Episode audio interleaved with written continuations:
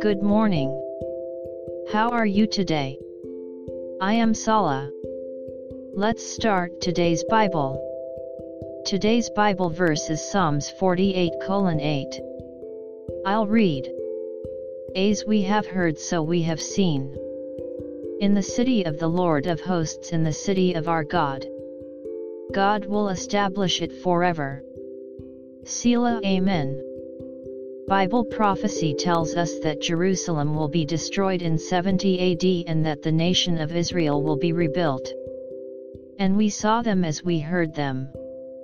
We saw the birth and resurrection of Jesus as it was prophesied. And what is going to happen is also written in the Bible. Only God knows if we will see them before we go to heaven. It is important to live humbly before the Lord. May we turn our hearts to the word of the Lord also today. God bless you. See you tomorrow.